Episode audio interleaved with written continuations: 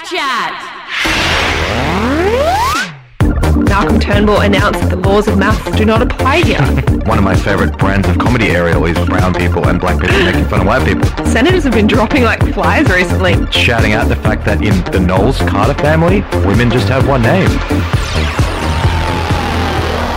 Backchat on FBI Radio. You're listening to Backchat, the freshest wrap of news and current affairs on the radio. I'm Osman Faruqi. I'm Ariel Bogle. Ariel, what's up? How you doing? I'm Not too bad, not too bad. I actually saw Death of Stalin last night. I've been looking forward to it for a long time. Ooh, I saw it last week and I dug it. It was way more. Well, I expected it to be dark because it's Armando Iannucci, of course, but it was brutal. What else is Armando famous for? Uh, Veep, of course, in the thick of it. Just a lot of different types of comedy, or centered around politics for the most part. yeah, yeah, yeah. And Death of Stalin, as the name suggests, is about the death of Stalin. Oh, Stalin. And it's not a metaphorical title. It's very literally about the death of the former Soviet dictator. And interestingly, Sta- Stalin is someone who is quite uh, quite well known for his, uh, I I guess, policies, ideologies, um, and his support of, of big government intervention in, in the in the in the market. Where are you going with this? You're about to find out. Um, this week, Australian politics was gripped by its own love of big government uh, and intervention in the markets. Can we have a round of applause for that segue? Yeah, that was not at all extremely forced. um, we're not talking about Stalinism, but but big government is is in again, everyone. Uh, It's back, baby. It is back. This this week we saw two very different ends of the political spectrum throw their support behind the idea of more government intervention in, in Australian uh, uh, economics, basically, um, and rejecting this free market economic consensus that has dominated Australian politics for the past 30 years. Uh, Richard Di Natale, the Greens leader, kind of kicked things off on Wednesday. He did a speech to the National Press Club where he outlined some of his key priorities for the rest of the year. One of those was around housing. He wants the Reserve Bank, which doesn't really lend to people at the moment, to actually start getting into retail lending by offering cheap home loans to people to help them buy property. Uh, he also outlined plans for a universal basic income, which is basically an income guarantee for all Australians, regardless of how rich or poor you are, or what your background is, how much wealth you have. And he suggested that 25 grand a year is something that could uh, replace the way that our welfare system currently works. It would be more efficient, according to Di Natale. And, I, and Ariel, you know more about this stuff than I do, but one of the things about a, a universal basic income is it's supposed to help deal with this impending mechanization, robotization of everything that the economy is going to face. That's right. So, universal basic income has really sort of come into popularity lately in response to the growing fear that automation is going to eliminate a lot of jobs. And not just jobs in blue collar situations, factory work, or on the car floor, like making cars, but also, you know, law firms. A lot of law firms are now able to outsource some of those really basic tasks to algorithms, to software. So saying lawyers may be out of jobs. Well, young lawyers. I Not tho- a moment reckon- too soon, as far as I'm concerned. I reckon those dudes at the top are do, will do just fine for the foreseeable future. But uh, Yeah. so it's a it's an idea that's been kicking around for quite a long time, but definitely is having its moment in the sun in Silicon Valley. Um, maybe it's an, a way these all these tech guys are you know dealing with their guilt about creating the um, scenario in which people can lose their jobs to machines. But nevertheless, it's a really interesting idea, and of course, it's one that, as they want to do, the Scandinavians are looking into pretty closely first, and there are some really interesting exper- social experiments going on up there. Um, you're looking at the idea of universal basic income and whether it could be a fairer way to sort of rise raise everybody in the community up at once rather than giving welfare only to specific people. Interesting. And and we have a, a grab from Richard Di Natale's address to the press club where he talks a bit more about the universal basic income and his pivot to big government. We need a universal basic income, or UBI, that ensures everyone has access to an adequate level of income as well as access to universal social services. It epitomises a government which looks after its citizens, in contrast to the old parties who say, just look after yourselves. So the Greens have always been on the on the left end of the political spectrum out of the the big uh, political parties represented in Australian Parliament. But Richard Natale has made a big part of his leadership rebranding the Greens as the progressive mainstream, and some people have said that that means moving the Greens more towards the centre. Um, but this speech he delivered this week seemed like a pretty big step away from that. Now talking about quite radical policies, effectively the the Reserve Bank idea would effectively be creating like a government run banking institution to loan money to people. And there are a few different theories kicking around as to why Di Natale's chosen this moment to announce that kind of tack towards the left. And if you remember a few weeks ago, the Greens had a less than stellar result in the federal seat of Batman in, in the city of Melbourne uh, in Victoria. And that along with a poor result in the Tasmanian and South Australian state elections the weekend before, has raised a lot of internal tensions for the Greens, and a lot of uh, party members as well as MPs from around the place are suggesting that the party maybe needs to get back in touch with its roots. And Di Natale, in announcing these more left wing or traditionally social democratic policies, could be, I guess, throwing a bit of red meat to the base and reminding them, hey, look, I'm also left wing. I'm also down here for big government. I love the idea of nationalising banks. I'm really into that. I might not have ever talked about it before, but yes, I, I'm a firm believer in it. And um, I think the UBI, even though that has support, like you said, Ariel, from Silicon Valley, in, in a lot of other regards, it is uh, considered to be a pretty Pretty radical. pretty radical as well. And and when you look at the countries like you mentioned, the Scandinavian, Northern European countries, they're the kind of countries that are seen as being the most socialist, the most redistributive. So it's interesting to see Di Natale um, driven perhaps more by what's happening internally than than anything else at the moment. Absolutely, but funnily enough, they, the Greens and Di Natale were not the only party, you know, espousing the the goodness of big government this week. Actually, there was a faction of coalition MPs. They gave themselves the name the Monash Forum, who released a manifesto where they called for the government to publicly fund and construct new coal-fired power plants. Bold, bold, innovative policy. That's this is the future of Australia. Coal, of course. um, it's a who's who of everyone's favourite co- coalition politicians. Guess who's in it? Uh, who are my favorite coalition politicians? Uh, I'm pretty partial to Barnaby Joyce. Is he in tick, it? tick, Hey, I also really like Tony Abbott, tick, tick. and I think my all-time favorite, another Queensland one, George Christensen. You are spot on. Oh my God! What a trio! What a team! I know. Can we sidebar? Can we just take a moment to consider the last time Christensen was on the cover of a magazine was him in a singlet with a whip? oh my God! That was that kind of the Good Weekend cover. Yeah, yeah, yeah. Ep- Epic picture. But so this is all about coal. They want a return to coal. They want the government to publicly invest in new coal-fired power plants. but I'm really stumped about why they named it after John Monash. So. You know, correct me if I'm wrong. I'm trying to remember my like high school history. Yeah. But Monash was a, a wartime leader. He was a general in the Australian Army, and he did some good things overseas. But he was never into coal. Am, or am I wrong? Well, actually, Ariel, it's it's interesting you mentioned that he was a general in World War One, but he's also very famous for, in fact, discovering coal. John, John Monash was the the the Austra- Australians discovered coal, and John Monash was the man who, whilst leading the Australian forces uh, in Allied expeditionary flight, I think maybe in Gallipoli, he he found a lump of black rock and realized that if you burnt it, you could get energy and you could boil water and create steam, and that steam could turn turbines, and you could have Wow. coal-fired power stations. I- It's This, no- this was just not in the history textbook. for anyone confused, that absolutely did not happen.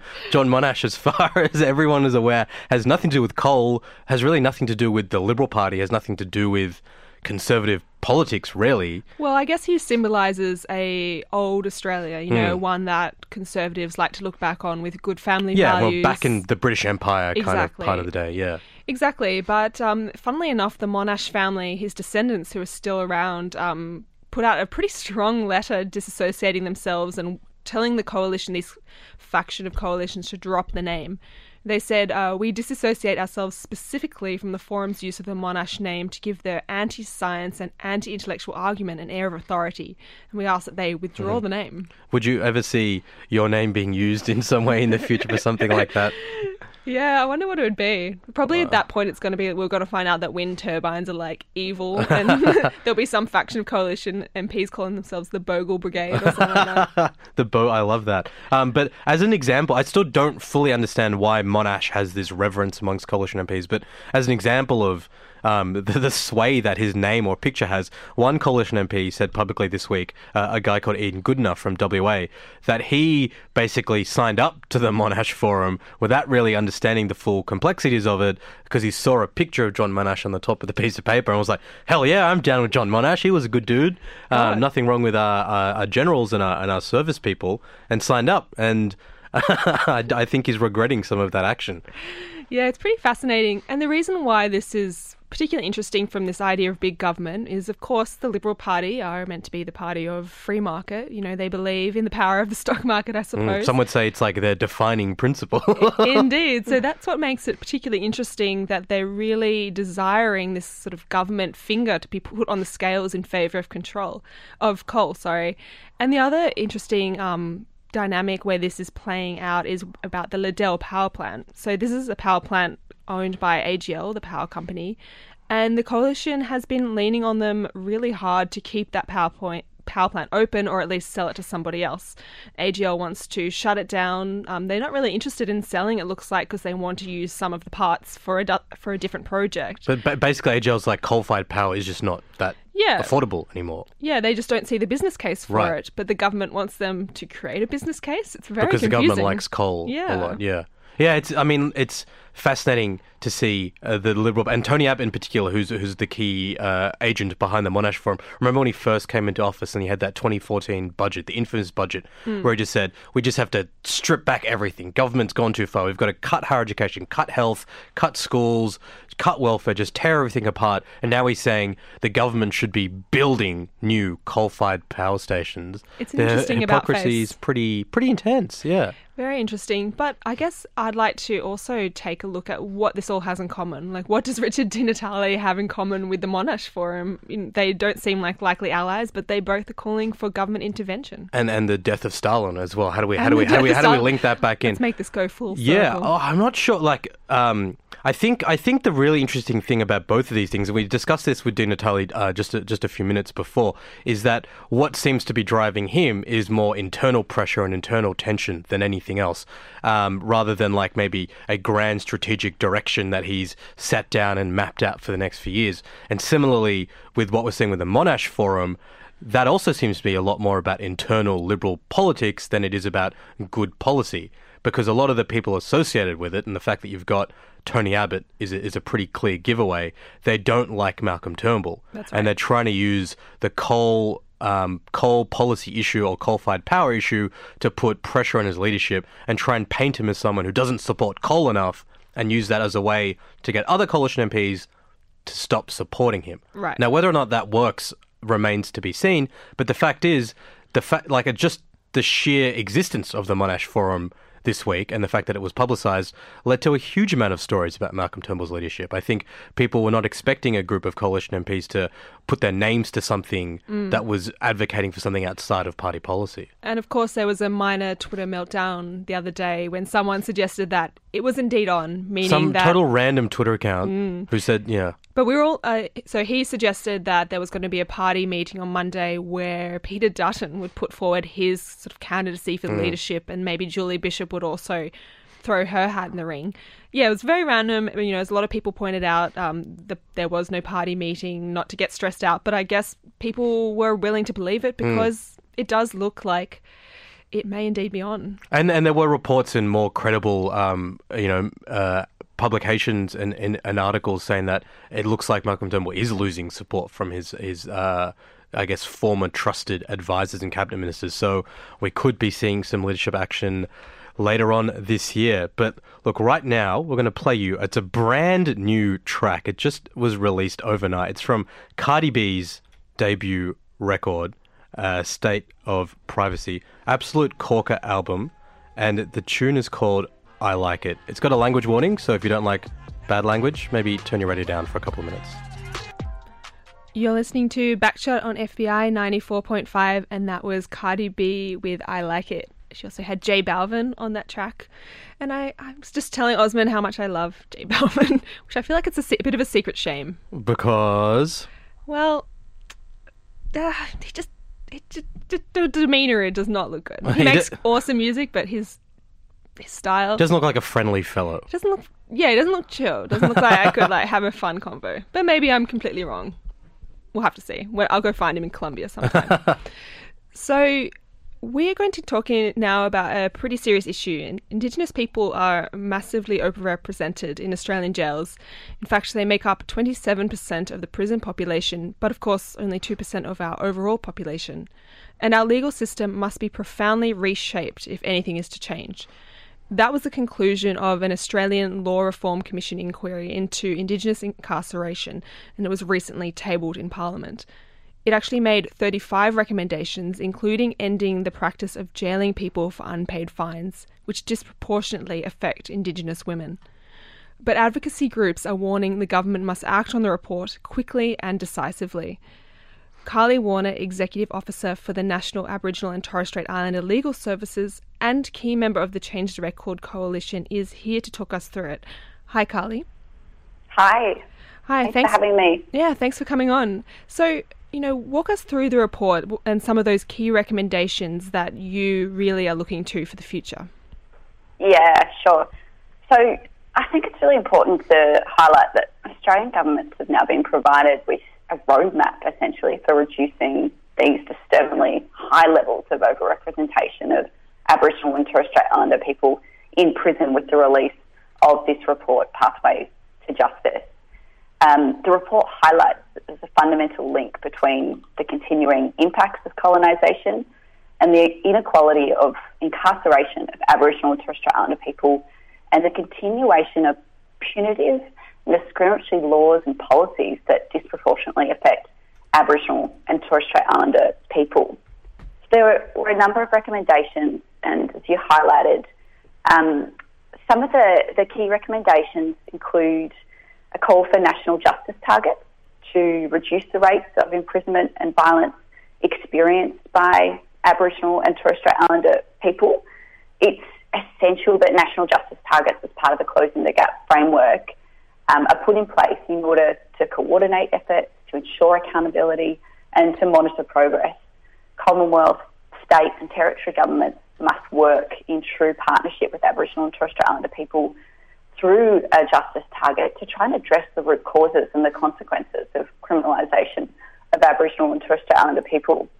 There were recommendations that um, there'd be provisions to consider factors relating to Aboriginality when determining bail and sentences, uh, the abolition of mandatory and pre- presumptive sentences. Um, with the flick of a pen, essentially every jurisdiction in Australia could abolish mandatory sentencing and drastically reduce the number of Aboriginal and Torres Strait Islander people who are forced into prison every year. And all governments should repeal laws imposing mandatory or presumptive terms of imprisonment. And Karly, was- sorry, has there been any indication from state or federal governments in response to this this report that suggests that they're willing to take up those recommendations? At the moment, we're still waiting to see federally which minister is going to take the lead in responding to the ALRC report. So as yet, we haven't yet had a response. And, and do you think that that lack of clarity from the government suggests that they perhaps aren't taking it as seriously as advocacy groups would like? I think it's too early for us to tell yet. We're optimistic that, you know, it, it was the former Attorney General who has called this inquiry into the incarceration rates of Aboriginal and Torres Strait Islander people um, and, and, you know, framed it as essentially a, a national disaster. And so we're really optimistic that with this roadmap that's been provided by the ALRC and these recommendations, that all Australian governments can now actually choose to follow up and implement these recommendations, and perhaps certainly better than previous reports have been taken up. So I want to focus on one of the key recommendations in there, that one about stopping ja- stopping people from being jailed for unpaid fines, because that seems to be a really consistent theme, not just in Australia but around the world, in a way that um, people that are living in poverty or are some disadvantaged are going to jail for really minor offences such as failing to pay a parking fine um, or something like this. So how often does that happen here? And is there is there strong evidence that it disproportionately impacts marginalised communities, particularly Indigenous Australians? Yeah, it's happening really frequently. And during my time um, as a practicing solicitor at the Victorian Aboriginal Legal Service, I had um, countless number of people who were coming before the courts with, um, you know, quite significant amounts of unpaid fines, which when you're trying to focus on, you know, making sure you've got food on the table, when you're trying to get your children to school, when you're trying to hold down a job, um, it's really difficult for people who are then actually um, facing imprisonment for something as small as not paying a fine. It's the, the the rates are really alarming, and as you've indicated, it's often for really small offences that these fines can come about. And then, as a result of unpaid fines, we often see that people can then get a court imposed fine for not paying their unpaid fines. And so it really um, snowballs in the impact. And so, what we're calling for is to scrap um, all laws that are actually sending people to prison for unpaid fines and to also introduce you know, something that's modelled on the New South Wales um, fine default model, which is about um, ensuring that people have got community based options rather than going to prison. Yeah, interesting. One one other recommendation the report made was around gov- stronger government support for justice reinvestment. What exactly is justice reinvestment, and how does it work? Justice reinvestment um, is about the redirection of resources from the criminal justice system and essentially into local communities that have concentration of incarceration or um, high contact with the criminal justice system. And so it uses uh, place-based, community-led initiatives to address offending and incarceration and applying a distinct sort of data-driven methodology to inform these strategies for reform. And you'll see all through the report of the ALRC that they've really taken a justice reinvestment style approach. So I want to talk to um, one another report recommendation is that a person's Aboriginality should be considered during bail and sentencing, but um, the critics, and this debate has been going on for quite a while, have said that that would create a two-tiered justice system, um, one for Indigenous Australians and one for the rest of the country. Do you think that's a fair response, or how should we be thinking about that um, impact of someone's heritage on how they're sentenced? The ALRC report recognises that achieving um, substantive and not formal equality before the law is absolutely necessary. So, formal equality suggests that all people should be treated the same, regardless of their differences. Substantive equality is premised on the basis that rights, entitlements, opportunities and access not equally distributed throughout society, and that a one size model does not fit all, and it's not going to achieve equality, particularly for communities who are marginalised and disadvantaged, like Aboriginal and Torres Strait Islander people. And so, substantive equality um, includes, for example, the consideration upon sentencing of the unique and systemic factors that affect Aboriginal and Torres Strait Islander people. It also includes not only consistency in the provision of sentencing options and diversion support programs across the country, but also ensuring that these are culturally appropriate for Aboriginal and Torres Strait Islander people. And the ALRC report said that it didn't have the scope, the organisation didn't have the scope to look into child protection issues, but they did call for a national inquiry into that particular area. Do you share their view that that inquiry is required? We do share their view. Um, Change the Record actually advocated in the beginning for this to be extended to the youth justice system, that children needed to be considered when we're looking at the vast numbers of over imprisonment.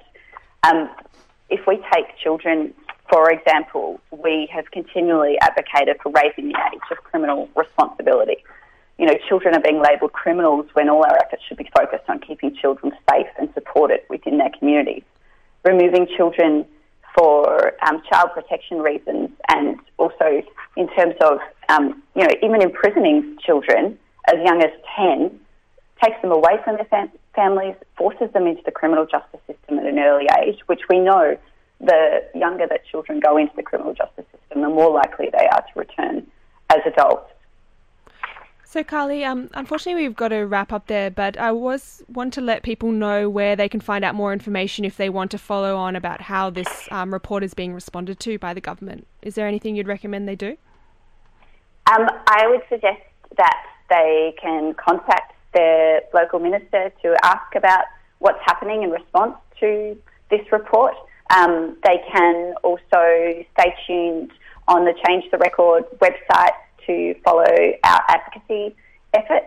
Like we're really hoping that this report um, is taken up through COAG so that the, the implementation of the recommendations can be monitored um, and also we can continually make sure that this is not a report that sits on the shelf. This is a report that will drastically turn around the over imprisonment of Aboriginal and Torres Strait Islander people. Thanks so much for joining us, Carla. Thanks for having me. Thanks. That was Karly Warner. She's an executive officer for the Aboriginal and Torres Strait Islander Legal Services and a key member of their Change the Record coalition. So it's that time of the day. We've got Backchat Roulette.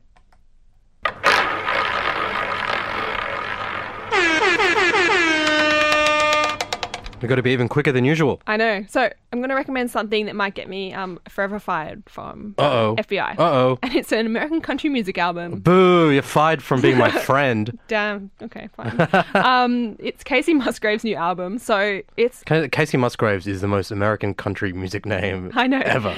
It's Why do they all sound like this? Why are they all called Casey with a K? Uh, it is an eternal question, but it is a it is a good album. It's it's a bit soppy, I have to say. It's a bit cheesy, but it is lovely if you just want to soak in some emotion on a Saturday afternoon. Yeah, mine is also an album, and it's the one I mentioned earlier. It's Cardi B's album. Oh. Um, it it just rules. It's fun. It's got Bodak Yellow, which is the biggest track of the past uh, twelve months. Um, but it's got everything else on it too. It's um, definitely worth listening to. Spend your weekend with it on repeat. You won't regret it.